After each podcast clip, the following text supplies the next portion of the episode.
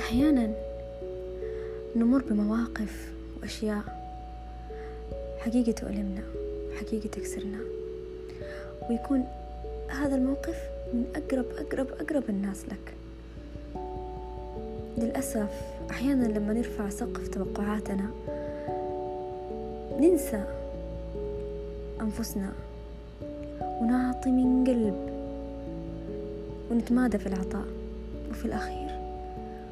ممكن ننخذل نتكسر نتشتت. بس يا ترى عمرنا فكرنا إنه مين يستحق العطاء؟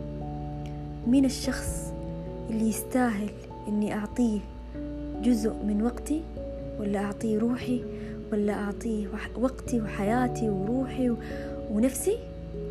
مو كل الأشخاص تستاهل ولا كل من لبس قناع الحب ولا قناع الصداقة ولا قناع الألفة يستاهل. لازم نكون واعيين ونكون عارفين مين نختار ونكون في مرحلة في حياتنا ننتقي الأشخاص.